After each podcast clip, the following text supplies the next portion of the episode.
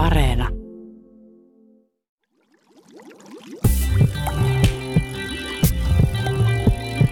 Tiede Ykkönen.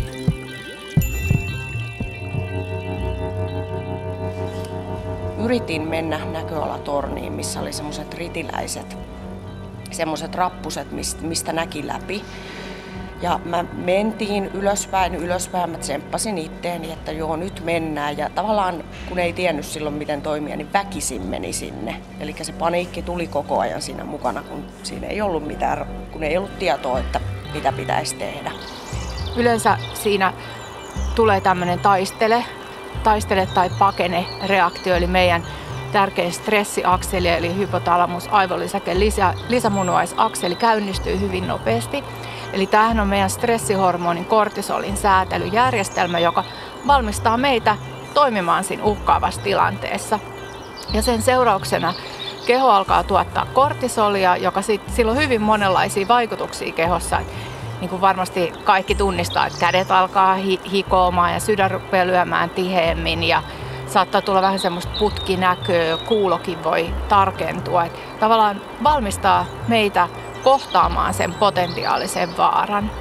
Ja se, mitä kehossa tapahtuu, niin se ei ole riippuvainen siitä, että onko se uhka todellinen. Kädet rupes hikoileen, kainalot hikoili, sydän hakkas, päässä rupes kohisee ja tuli sellainen olo, että niin kuin tavallaan pelkäsi, että menee jalat alta tai pyörtyy. Että se oli semmoinen niin kuin paniikki. Kyllä ne on ilman muuta hoidettavissa, eikä ollenkaan kuulu hankaliin hoidettaviin.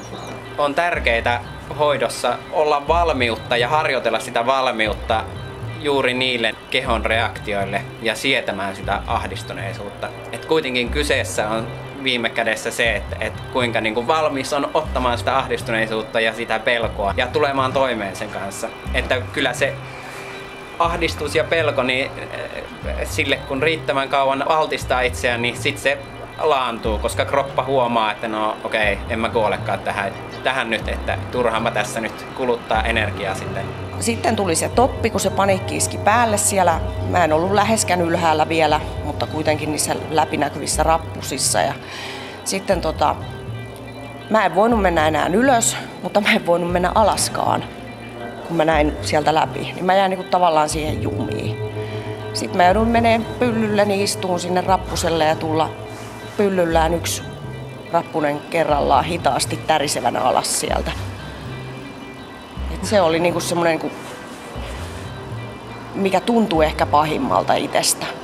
Et vaikka paikkana se ei ollut pahin, mutta se omista tuntemuksista, niin se oli paha.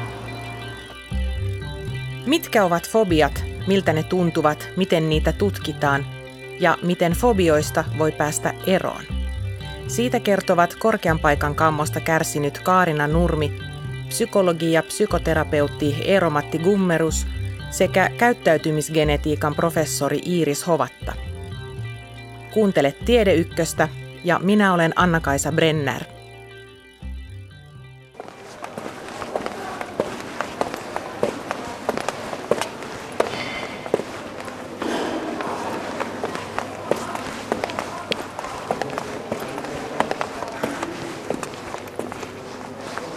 Käveltiin kauppakeskuksen kolmanteen kerrokseen rappusia pitkin. Aika hyvä suoritus sulta, Kaarina. Joo, kyllä nyt pystyy. Ennen ei pystynyt tänne kolmanteen kerrokseen tulee. Ja tuo rappusista kun näkee vielä läpi tonne alas koko ajan, niin se oli paha silloin.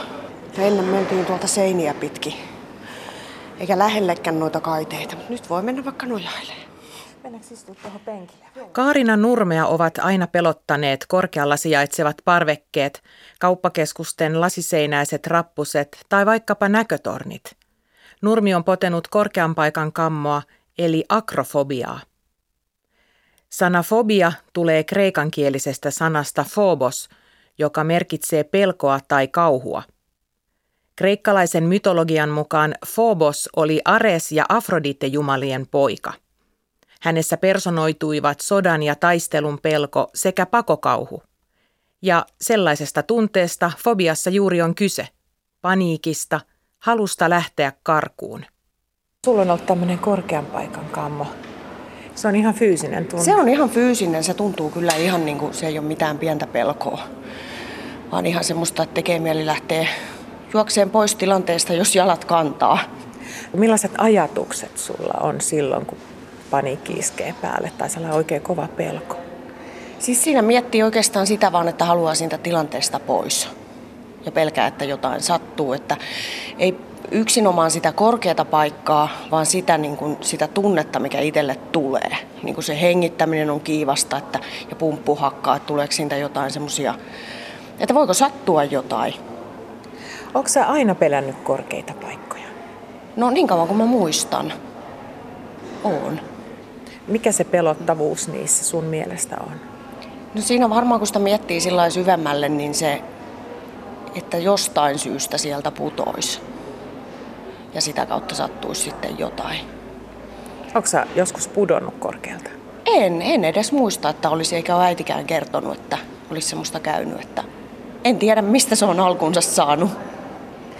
Millaisista asioista sä oot joutunut luopumaan sen korkean paikan kammon vuoksi? No aika monista semmoisista yhteisistä hetkistä niin kuin perheen ja lasten kanssa varsinkin, kun ollaan tota, oltu jossain, missä on näköalapaikkoja, missä tahansa lapset yleensä haluaa mennä korkealle ja kovaa. Niin se on ollut, että joko mä oon ollut siellä mukana, yrittänyt olla mukana ja panikoida ja varotella kaikkia muita ja itseen ja olla hirveätä seuraa. Tai sitten, että mä oon jäänyt sieltä kokonaan pois, että mä pilaa kaikkien retkeä. Jo eh, Hippokrateen eh, teksteistä on löytynyt viitteitä eh, fobiasta. Tosin hän ei niin kuin, käyttänyt sanaa fobia, mutta hän kuvasi tämmöisen miehen, jonka nimi on Nikanor, joka kävi iltaisin ryyppäämässä ja sitten kun hän kuuli huilumusiikkia, että et, tässä tekstissä puhuttiin tämmöisestä huilutytöstä, niin hänelle tuli ihan hirveä pelkokohtaus, ihan semmoinen niin olo, että hän ei niin kuin pysty olemaan, että valtava kauhu. Ja, ja tämä oli ilmeisesti aika pitkäkestoinen ongelma. Ja se, mikä oli mielenkiintoista siinä, on se, että jos, hän, jos tämä Nikanor kuuli huilumusiikkia päivällä, niin se ei aiheuttanut ollenkaan samanlaista kauhureaktiota kuin mitä se aiheutti illalla. Että jollain tapaa se liittyy siihen iltaan ja siihen ryyppäämiseen menemiseen. Tämä on aika erikoinen anekdootti. Voisi kuvitella, että huilumusiikki toimisi just päinvastoin rauhoittavana, jos ajattelee, että rentoutusmusiikki on usein vaikkapa panhuilumusiikkia. Niin, totta. Sitten se sana fobia, niin sitä, sitä sitten käytti 500 vuotta myöhemmin ensimmäisen kerran tämmöinen roomalainen lääkäri Kelsus, joka kuvasi rabieksen. Eli rabieshan on rabiesviruksen aiheuttama tauti ja suomeksi sen sairauden nimi on vesikauhu. Ja se tulee siis se nimi siitä, että, että tämän taudin loppuvaiheessa niin nämä potilaat rupeaa, ne tulee kammo janoa kohtaan sen takia, että et, et nieleminen on hirveän hankala ja siitä tulee semmoisia hyvin kivuliaita kramppeja kurkkuun. Niin tästä tämä tauti on saanut nimen. Näin kuvaili fobiasanan historiaa käyttäytymisgenetiikan professori Iiris Hovatta Helsingin yliopistosta. Hän tutkii ahdistushäiriöiden geneettistä taustaa, mitkä geenivariantit altistavat ahdistukselle ja fobioille. Fobioita on monen tyyppisiä. Yleisimpiä ovat sosiaalisten tilanteiden pelko, agorafobia eli julkisten paikkojen pelko – sekä määräkohteiset pelot, kuten korkean paikan kammo. Pelko tunteena on suojannut ihmislajia vaaroilta. Silloin kun pelko alkaa häiritä normaalia elämää, puhutaan patologisesta fobiasta. Pelottavien asioiden näkemisestä ja jo näkemisen pelkäämisestä tai ihmisten kohtaamisesta voi tulla ylitsepääsemättömän ahdistavaa työpaikalle, kouluun, julkisille paikoille tai erilaisiin tilaisuuksiin meneminen saattaa tuntua mahdottomalta. Noidankehä on valmis. Voimakas pelko johtaa välttelyyn ja eristäytymiseen, ja se puolestaan aiheuttaa konflikteja ja syrjäytymistä. Esimerkiksi monen syrjäytyneen nuoren taustalta saattaa löytyä voimakas sosiaalisten tilanteiden pelko. Voimakas pelko, fobia voi invalidisoida ihmisen. Sinänsä voi ajatella, että tämmöinen pelkoalttius on jollain tavalla normaali jakautunut ominaisuus meidän väestössä, että on, on hyvin vähän ihmisiä, jotka, joilla on tämmöinen niin patologinen fobia. No itse asiassa ei voi sanoa hyvin vähän, että ehkä noin, noin 3-4 prosenttia väestöstä. Ja sitten on tietysti ihmisiä suunnilleen sama verran, jotka ei pelkää paljon mitään, hyvin rohkeita. Ja sitten varmaan suurin osa meistä on jossain siinä, siinä välillä. Kuka voi saada fobia?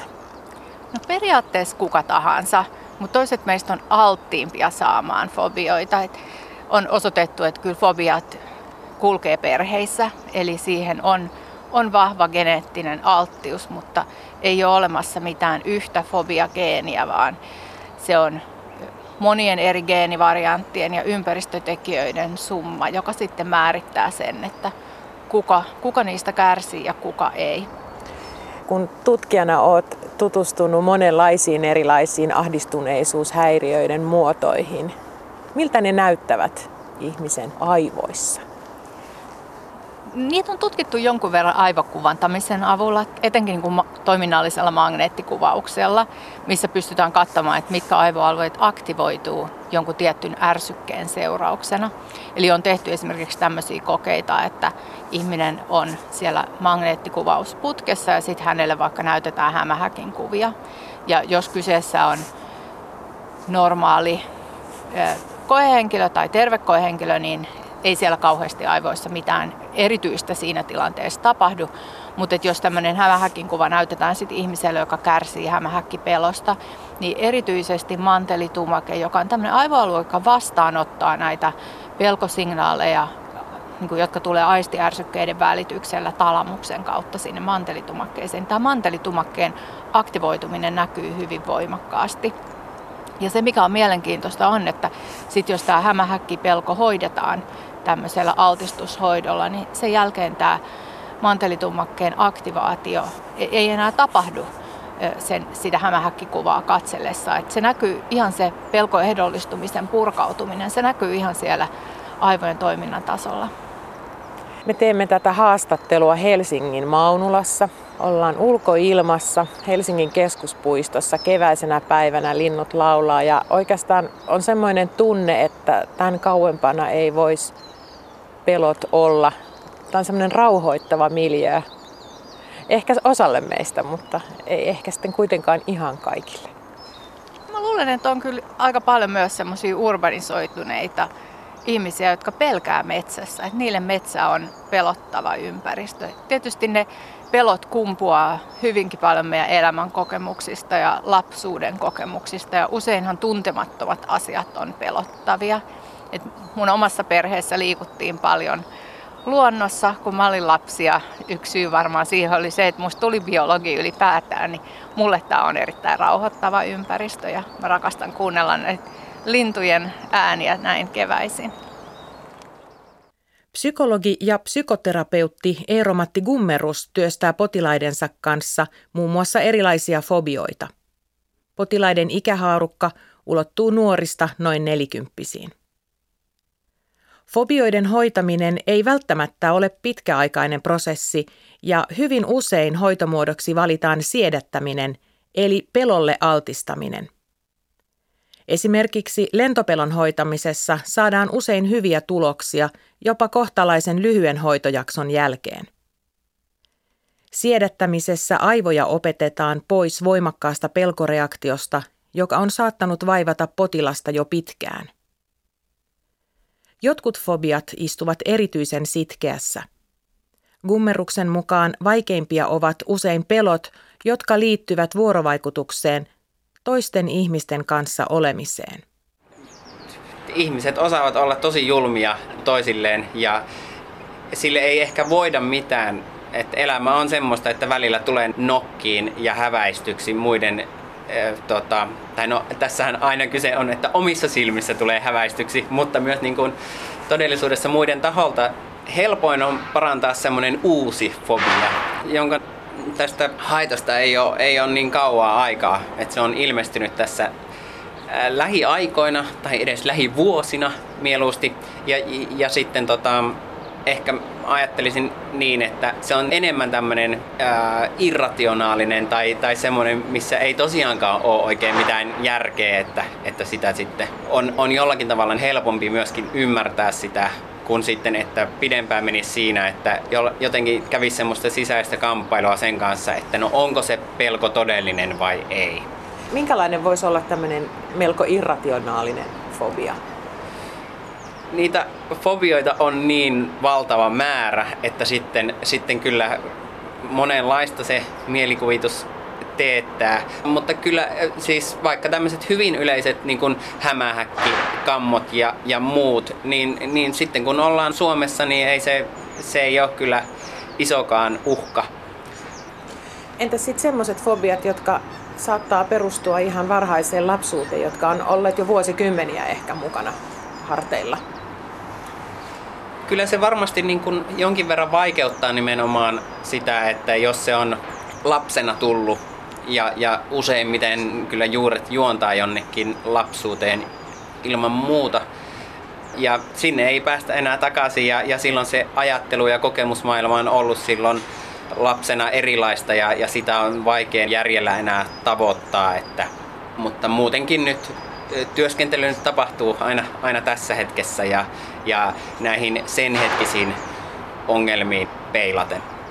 Kun fobiaa pystytään hoitamaan siedättämisen avulla, niin mitä se tarkoittaa käytännössä? Mitä sinä esimerkiksi teet ja mitä potilas tekee? Ehkä mä oon käyttänyt sitä pelon kohtaamista tässä näin, mikä on sitä eh, siedättämistä ja sitten puhutaan näistä altistamisesta ja, ja kaikki pohjimmiltaan tarkoittaa tätä samaa tämmöistä eh, hoitostrategiaa, että nykytiedon valossa ilman muuta keskeisin menetelmä on sitten tämä, tämä siedättäminen asteittain, pikkuhiljaa, ää, niin että kehon reaktiot ja myös mielen reaktiot tästä ylemmääräisestä pelosta sitten pikkuhiljaa sammuvat ja irrationaalinen pelko tai tämmöinen ylemmääräinen suhteettoman iso pelko sitten saadaan ikään kuin korjattua sieltä. Ja se käytännössä lähtee siitä, että, että aika paljon tehdään alkuvalmisteluja keskustelemalla tästä ja, ja kartottamalla sitä, että, että missä ne omat sietämisen rajat ja kohtaamisen rajat, voiko sitä asiaa niin ajatella tai mitä kaikkea muuta siihen liittyy ja mistä tämä voisi olla peräisin. Ja ehkä sitten seuraavaksi siirrytään tämmöisiin mielikuvatyöskentelyyn, että et, et sitten jollakin tavalla koitetaan altistaa sitä mielikuvissa ja kohdata sitä pelkoa mielikuvissa. Et, et sillä tavalla kuitenkin mä näen hyvin vahvan semmoisen kielellisen, kielellisen komponentin siinä, että paljon tämä niin sen fobian niin kasvattaminen ja muu, niin se tapahtuu kielen ja ajattelun avulla kuin välttämättä niitä hämähäkkejäkään ei kohdata jatkuvalla syötöllä. Ja sitä vältellään niin paljon, mutta siihen välttelyyn liittyy myös sitä, että aina kun se tulee ajankohtaiseksi, niin sitä kuvitellaan ja ajatellaan, jolloin se kielellinen tekeminen, prosessoiminen, niin se kasvattaa sitä sitä ja pitää yllä sitä pelkoa. Ja koko ajan sitten tehdään suunnitelmaa myös siinä, että, että on tärkeää, että, että potilaalla on itsellä hallussa se, että missä mennään ja, ja mikä se meidän suunnitelma on. Ja tehdään ihan sitten kirjallinen suunnitelma tästä altistamisesta, että minkälaisia harjoitteita tehdään ja sitten eh, tuumataan sitä, että missä vaiheessa lähdetään käytännössä eh, altistamaan näille, näille hankalille tilanteille. Ja sitä tehdään sitten niin, että arvioidaan yhdessä ja potilas nyt omasta kokemuksesta arvioi, että mitkä on semmoisia tarpeeksi helppoja seuraavia askelia tässä näin.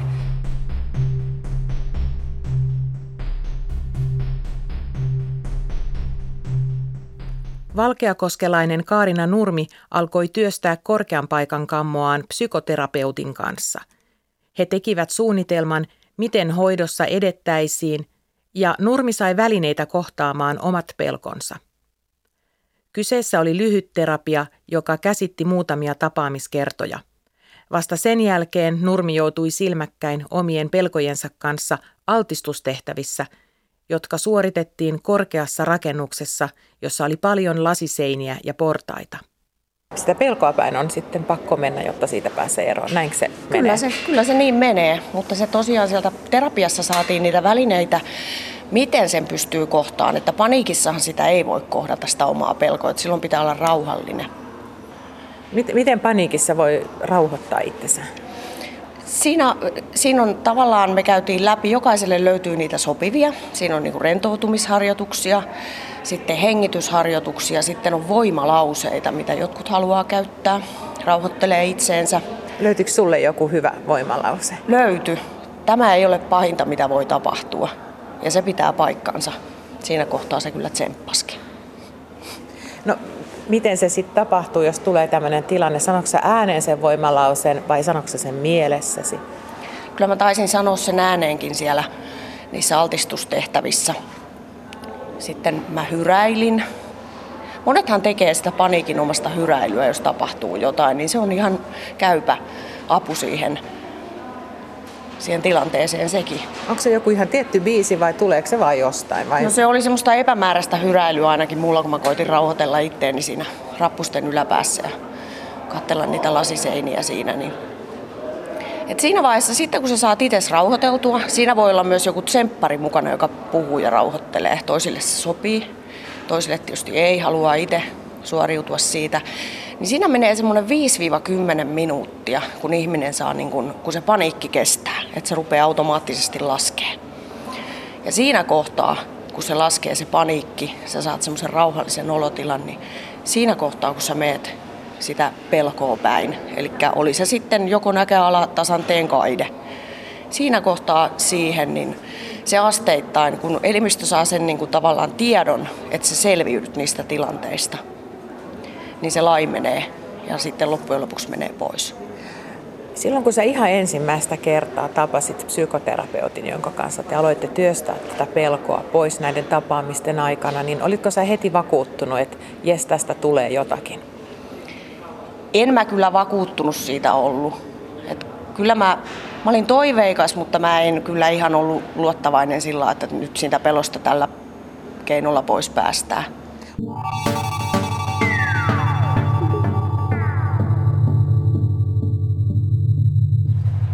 Mistä hoitoa antavana tahona sä tunnistat tämän ihmisen sietokyvyn rajat? Tästä aina jollakin tavalla sitten sovitaan yhdessä sitten potilaan kanssa. Että toki terapeutit on, on koulutuksen aikana oppineet tunnistamaan sitten ja on erilaisia teoreettisia tämmöisiä oppimisen kautta lähikehityksen vyöhykettä, että, että missä mennään ja mitä on mahdollista oppia niin kuin sillä kertaa ja, ja sitten jotain tämmöisiä ahdistuneisuuteen ja vireystilaan sietoikkuna käsitteitä ja, ja sitä tutkimustietoa sieltä, että minkälaiset merkit sitten että voidaan niin kuin lamaantua tai sitten kiihtyä ja, ja mikä on semmoinen sopiva. Mutta aina se on kyllä yksilöllistä ja tavallaan tärkeää yhdessä sitten sitä, sitä määrittelyä tehdä ja oppia sitten sitä myös, että potilas oppii sen, että, että mikä on mulle semmoinen, minkä mä pystyn ottamaan vastaan ja mä en ole kauhuissani tässä, vaikka äh, mä olen tosi tosi peloissani ja ylitän sen oman rajan. Että tavallaan se on vähän semmoista, semmoista pelaamista sen kanssa, että, että mä ylitän sen rajan, mutta en ylitä sitä liikaa, jotta en esimerkiksi poistu siitä tilanteesta tai lopeta sitä harjoitusta kesken, koska se on merkki siitä, että nyt mentiin niin kuin liian pitkälle, jos joutuu sen harjoituksen lopettamaan kesken, vaan ollaan sitten ahdistutaan sitten siinä ja niin kauan kun se rupeaa sitten laantumaan ja tuntuu semmoinen, että okei, okay, kyllä mä pystyn tämän ottamaan vastaan, tämän pahan olon. Siinä joutuu hoitava taho coachaamaan tosi herkällä korvalla ja olemaan siinä valtavan tarkkana, kun jokainen potilashan on tietysti omanlaisensa. Näinpä ja, ja, ja ehkä siinä on sitten niin kuin menetelmänä terapeutilla virittäytyä siihen samaan tilaan ja, ja äh, kuunnella niitä oman kropan reaktioita ja, ja niitä semmoisia vastatunteita, että missä kohdassa rupeaa itsellä tuntumaan, että nyt jo vähän hirvittää, että mitä tässä on tapahtumassa, niin, niin, niin sitten tämmöisiä hienovaraisia viestejä sitten tunnustella. Siedätyshoito ei toimi kaikkien potilaiden kanssa. Mikään hoito ei toimi kaikilla sataprosenttisesti. Fobioiden hoidossa katsotaan, että jos altistamisen ja harjoittelun saa toimimaan, menetelmä yleensä tepsii. Mutta joskus aika loppuu kesken ja joskus muut realiteetit aiheuttavat sen, ettei altistumista pystytä harjoittamaan riittävästi. Altistaminen ei ole ainoa fobian hoitomuoto. Aina ei tarvita ammattilaistakaan. Kirjallisuudesta ja luotettavista nettilähteistä voi itsekin etsiä tietoa ja ystävä tai puoliso voi olla tukihenkilönä, kun pelkoa lähtee kohtaamaan. Fobiaa hoidetaan myös lääkkeillä, mutta silloin strategia on toisenlainen. Lääkkeet eivät poista varsinaista pelkoa, mutta auttavat selviämään vaikeista ja välttämättömistä tilanteista, joita voivat olla esimerkiksi hammaslääkärikäynti tai rokotuksen ottaminen. Hyvin usein fobiat eivät ole pääsyy, kun psykoterapioihin hakeudutaan. Kynnystä on kuitenkin pyritty madaltamaan, koska esimerkiksi fobioiden hoidossa saavutetaan tuloksia verrattain nopeasti.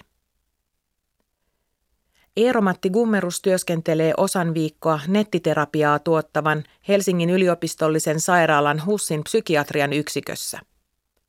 Nettiterapiaan pääseminen on usein nopeampaa kuin kasvokkain tapahtuvaan hoitoon, ja se on myös kustannustehokasta. HUSSissa nettiterapialla hoidetaan sosiaalisten tilanteiden pelkoa, mutta fobian hoitoonkin tämä hoitomuoto soveltuu. Onko näissä fobioiden hoidossa saavutettu jo kaikki mahdollinen?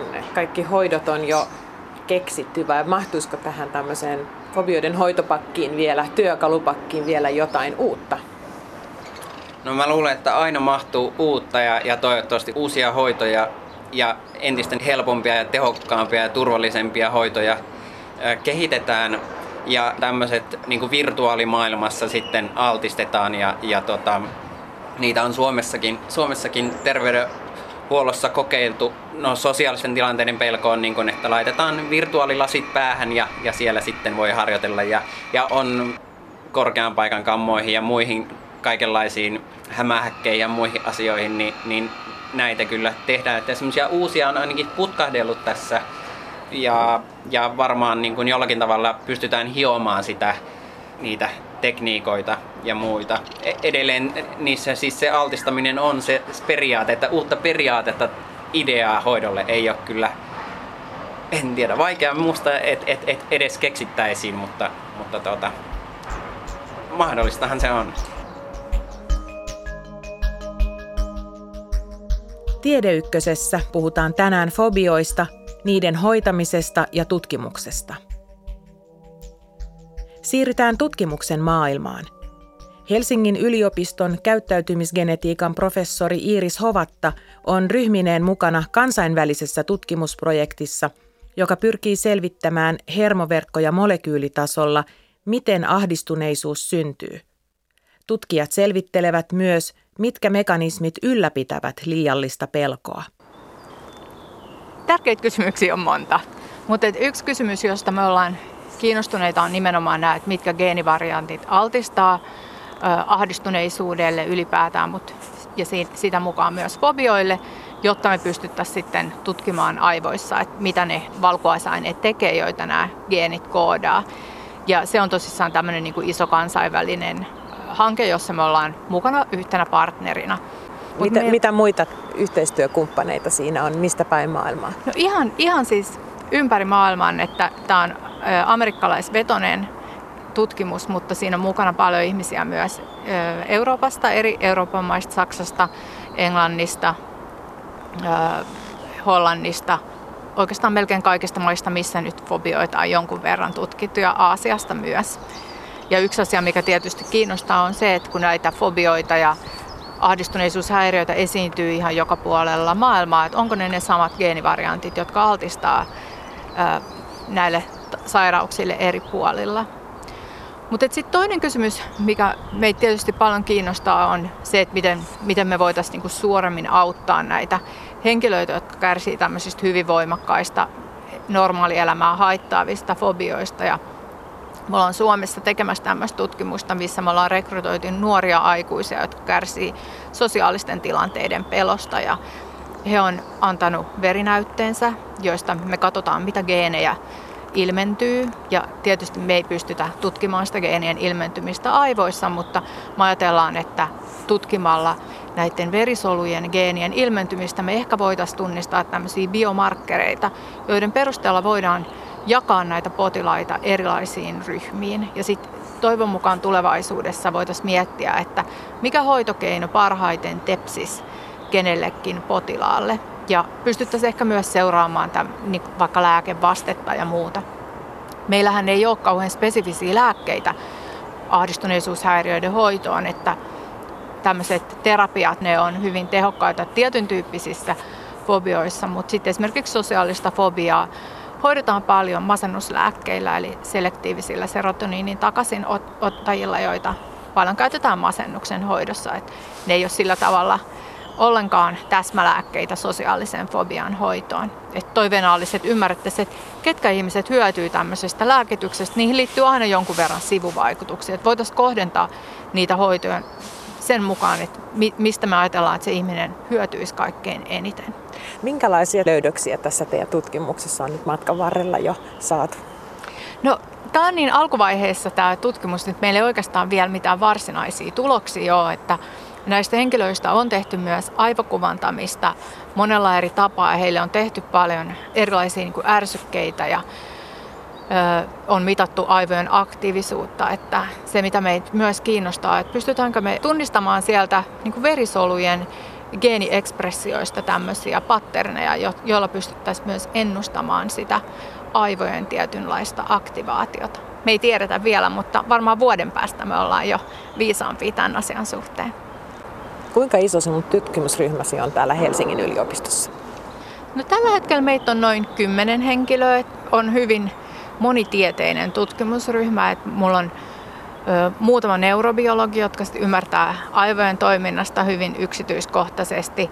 Sitten on, on geneetikkoja. Mulla on myös yksi evoluutiobiologi ja sitten on ihmisiä, jotka tekee paljon bioinformatiikkaa, että geneettinen tutkimus on, on nykyään hyvin paljon tämmöistä laskennallista analyysiä, joka vaatii koodaustaitoja ja siinä on tietysti ihan omat ihmiset, joiden erikoisalaa se on.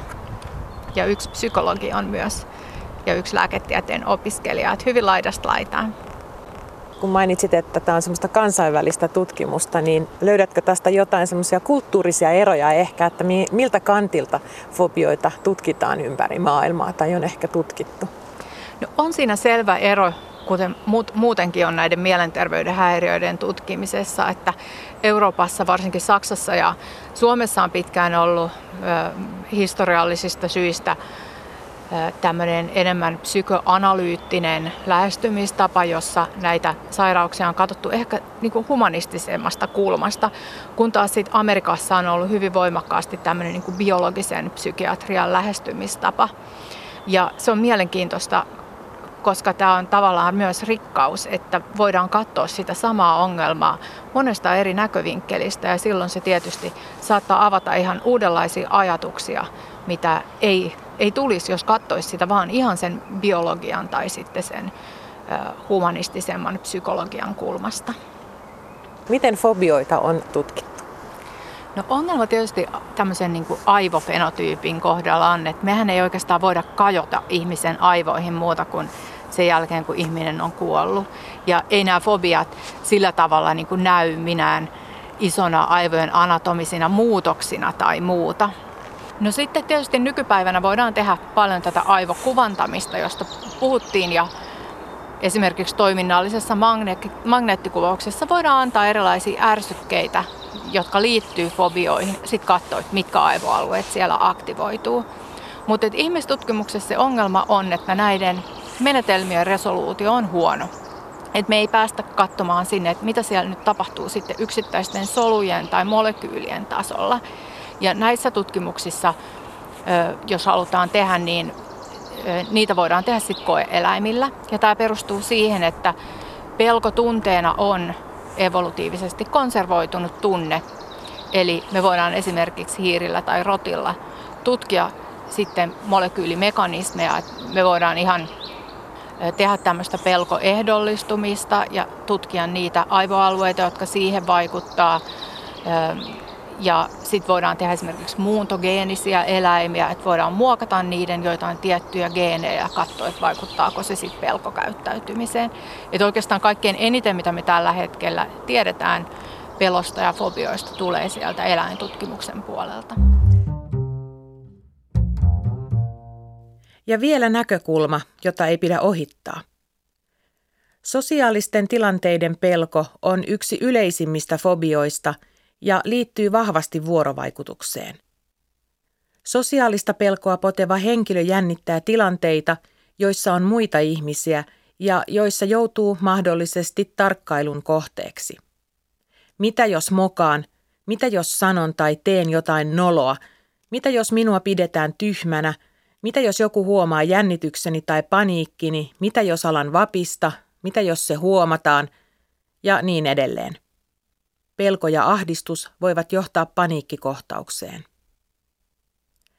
Paljonko esimerkiksi suomalaisella kulttuurilla, kasvatuksella tai vuorovaikutuksella on tekemistä sosiaalisiin tilanteisiin liittyviin voimakkaisiin pelkoihin? Meillähän on vahva pärjäämisen ihanne. Sanotaan, että mikä ei tapa, se vahvistaa. Aika moni vanhempi on sanonut aikanaan lapsilleen näin. Miltä se sun korvissas kuulostaa?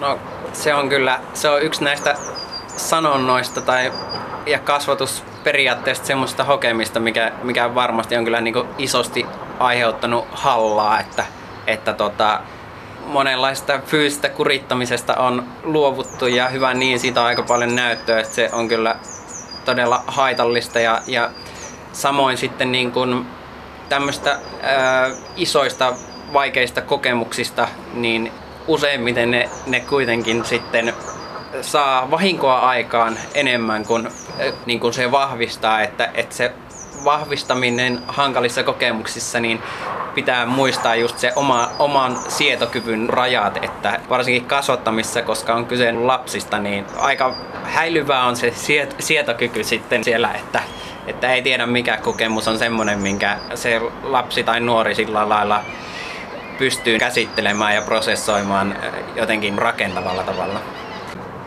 Miten ympäristön sinun mielestäsi pitäisi suhtautua ihmiseen, jolla on fobia? Näillähän helposti naureskellaan tämmöisille hissikammoille ja avaran paikan kammoille. Näinpä, ja kyseessähän on mielenterveyden häiriö siinä, missä muutkin mielenterveyden häiriöt ja, ja tämä nyt edelleen meidän yhteiskunnassa näyttäytyy sillä, että harvemmin polvikipuiselle naureskellaan tuolla, mutta, mutta sitten mielenterveysongelmille kyllä jonkin verran naureskellaan, että ää, sitä on niin vaikea sitä, niin kuin sitä vakavuusastetta sille henkilölle kuitenkaan arvioida, että kuinka vakavaa se hänelle se, se tota, korkean paikan pelko on. Et sit, jos ei tunne, niin, niin en kyllä lähtisi missään nimessä naureskelemaan. Ja sitten mielenterveyden häiriöt on kyllä semmoisia, että vaikka olisi, olisi hyvinkin tuttu henkilö, niin se voi silti olla semmoinen arka paikka, että siitä ei välttämättä ihan totuutta sitten toisille puhuta tai pidetään salassa. Että, että kyllä mä aika hienovaraisesti näihin suhtautuisin. Korkean paikan kammoa potenut Kaarina Nurmi on saanut vuosien mittaan kuulla vitsailua fobiastaan. Ympäristö ei aina ole ottanut hänen pelkoansa todesta. Se on mielletty jonkinlaiseksi, hieman hysteeriseksi arkifobiaksi. Korkeissa paikoissahan on täysin tervettä olla varuillaan, mutta normaalia se on vain silloin, kun pelko on siedettävissä. Nurmen pelko ei ollut. Hän pakotti itsensä kohtaamaan vaikean pelkonsa psykoterapeutin valmentamana. Nurmelle räätälöitiin kolme altistustehtävää, jotka suoritettiin Helsingissä. Joo, eli ensimmäinen niistä oli Sanomatalon semmoinen näköalahissi, mikä meni hirveän korkealle. Joo, Helsingissä siis tämä tämmöinen lasikuution rakennus, siinähän on Joo. älyttömästi kerroksia. Niin on, mutta sitten tota, toinen tehtävä oli siellä ylimmässä kerroksessa oli semmoinen toimistohuone, minkä koko seinä oli lasia. Ja siitä piti rappusia hyväksikäyttäen ottaa tarroja. Piti nojata siihen lasiseinään, mistä näki samalla sinne suoraan alas ja ottaa sitä tarroja irti. Ja sitten viimeinen oli kävellä sieltä talon korkeimmasta kerroksesta ne lasiseinäiset rappuset alas ja ottaa samalla tarroja niitä jokaisen kerroksen kaiteiden laseista. Siinä ei voi silmät kiinni kulkea. Ei, ei voinut. Siinä piti nähdä kyllä ihan ne kaikki ja kokee. Kuinka paljon tässä vaikuttaa se oma työskentely ja se sitoutuminen siihen hoitoon? Vai voiko se on... tapahtua ihmeitä? Siis isossa osassahan se on, kun se tapahtuu oman pään sisällä toi koko homma. Että miten sä käsittelet itse sun pelkoja. Siihen on pakko sitoutua ja sitä ei niin kuin, muuten tapahdu. Voimakkaan pelon kohtaaminen ja voittaminen on populaarikulttuurin vakioaiheita. Irrationaalisista peloista ammennetaan elokuvissa. Monet muistavat Hitchcockin legendaariset elokuvat, korkean paikan kammoa sivuavan vertigon tai samantekijän linnut, joka peilasi ornitofobiaa eli lintukammoa. Samalla pelon asialla ovat monet kauhuleffat, pelit ja kirjallisuus, joissa sankari saa peloista loppujen lopuksi jonkinlaisen niskalenkin, vaikka lopussa ei aina olisikaan happy end. Pelkoihin voi liittyä myös taikauskoa, joka välittyy sukupolvelta toiselle. Jos tappaa hämähäkin, siitä seuraa perheenjäsenen kuolema tai vähintään seitsemän vuoden onnettomuus, aivan kuin peilin rikkomisella. Paljonko tämmöiset uskomukset vaikuttaa fobioihin? Semmoisiahan esimerkiksi hämähäkkeihin tiedetään liittyvän. Jonkun verranhan tämmöiset pelot on ihan opittuja. Ja se tiedetään esimerkiksi hämähäkki- ja käärmepelosta, että usein ne siirtyy vanhemmilta lapsille. Siinä on jonkun verran tehty tutkimusta, että onko tämmöinen hämähäkki ja käärmepelko sisäsyntyistä vai opittua. Ja siihen ei ole, ei ole kyllä ihan niin kuin sataprosenttista ratkaisua vielä, mutta voi olla, että ne itse asiassa on jossain määrin sisäsyntyisiä, mutta yleensähän ne opitaan esimerkiksi äidin kautta. Että äiti tavallaan tahtomattaan välttelee hämähäkkejä ja sillä tavalla niin kuin siirtää lapselle kuvaa siitä, että nämä hämähäkit on pelottavia. Mä luulen, että osa näistä uskomuksista on myös siirtynyt tämmöisen niin kuin joko tahallisen tai tahattoman opetuksen kautta toisille ihmisille. Ja sitten arjessa me usein puhutaan siitä ja naureskellaan näille omille, voisiko niistä nyt sitten puhua vaikka pikkufobioina. Ei mielellään kuljeta esimerkiksi tikapuiden alta tai, tai ei kuljeta torin halki sillä lailla takki auki, vaan ehkä vähän siitä sivummalta kierretään se tori. Nämä on semmoisia ihan tavallisia asioita, eikä niihin välttämättä kiinnitä huomiota, mutta sitten kun rupeaa miettimään, niin meillä on kyllä arjessa semmoisia semmoisia asioita, mistä toisilla se on ihan niin kuin tunnetaan isompana fobiana. Kyllä ihmismieli on aika kummallinen, kun se tällä tavalla toimii. On se ja sitten se, että ihmiset, joilla on fobioita, vaikka joku hämähäkkipelko, niin kyllähän ne ymmärtää sen, että se on irrationaalinen se pelko, mutta he ei voi sille mitään. Ja varmaan samalla tavalla tämmöiset taikauskot, niin kyllähän me ymmärretään, että ei niissä pitäisi olla perää, mutta entä jos kuitenkin on? Olemme käsitelleet tässä ohjelmassa fobian olemusta sekä kuulleet korkean paikan kammon hoitamisesta siedettämällä. Hoitomenetelmiä kehitetään koko ajan. Nettiterapia ja virtuaalitodellisuus on otettu hoidossa avuksi. Tuloksia voi saavuttaa verrattain nopeasti ja potilaan oma sitoutuminen valittuun hoitoon on tärkeässä asemassa. Avoimeksi kysymykseksi jää yhä, miten fobioista saisi pois stigman, että niissä on jotain hävettävää, hullua tai noloa. Kansainvälinen fobiaa käsittelevä tutkimus joka tapauksessa etenee koko ajan, ja fobioista on odotettavissa uutta tietoa aivan lähivuosien aikana. Mikä on se rohkaisevin signaali, mitä sä olet tähän astisesta tutkimuksesta saanut, mikä sitten motivoi jatkamaan tässä vielä ne vuodet eteenpäin? No meillä on hirveän mielenkiintoisia löydöksiä siitä, että ihmiset on alun perin epäily ylipäätään, että onko nämä millään tavalla niin kuin biologiaan sidottuja ilmiasuja, että pystytäänkö niitä tutkimaan, onko ne tulokset toistettavia, niin kyllä meidän kaikki tutkimukset viittaa siihen, että nämä nämä on erittäin biologisia sairauksia, jotka johtuu aivojen toiminnasta ja myös jollain tapaa koko kehon toiminnasta. Ja mä uskon siihen, että meidän mieli ja keho on yksi kokonaisuus, jotka vaikuttaa toisiinsa. Ja, ja tästä me ollaan myös saatu ihan tämmöisiä toistettavia tutkimustuloksia. Mä kyllä haluaisin kannustaa ihmisiä sillä tavalla miettimään, jos tunnistaa itsessään tämmöisiä fobioita, että mikä on sen haitta itselleen, että se ei ole aina niin helppo huomata, että mistä jää paitsi, että se elämä on jollakin tavalla kaventunutta. Että hammaslääkäri pelko on ilmeinen, mutta, mutta sitten voi olla semmosia, että, että jotkut haaveet nyt ei edes tiedäkään, että tämän takia jää paitsi jostain rikkaammasta elämästä ja, ja että se sulkee joitakin ovia, niin sitten että arvioi sitä ja muistaa sen, että kyllä nämä yleensä hoituu. Miltä se tuntui sitten, kun sä olit äh, käynyt nämä altistustehtävät läpi? Mikälainen fiilis se oli? Siis se oli niin voitonriemunen olo, mikä oli sen jälkeen, kun ei ollut uskonut siihen, että siitä pääsee oikeasti siitä pelosta ohi. Ja sitten kun sä hukasit, että sä pystyt, niin se oli ihan, se oli ihan huikea fiilis. Tässä me äsken käveltiin kauppakeskuksen kolmanteen kerroksen portaita, joita kiertää kaide ja siinä on lasiseinä. Huimasko yhtään? Ei yhtään. Mä en niin kuin ajatellut sitä koko asiaa. Et se ei enää, se ei hallitse mun elämää. Mä joudun miettimään niin kuin asioita sen kautta, että voiko sinne mennä. Et siihen ei kiinnitä enää huomioon yksinkertaisesti. No minkälaista se elämä sitten sen jälkeen? Se on vapauttavaa. Se on hienoa. Se on hienoa, kun niitä asioita ei tarvitse murehtia enää.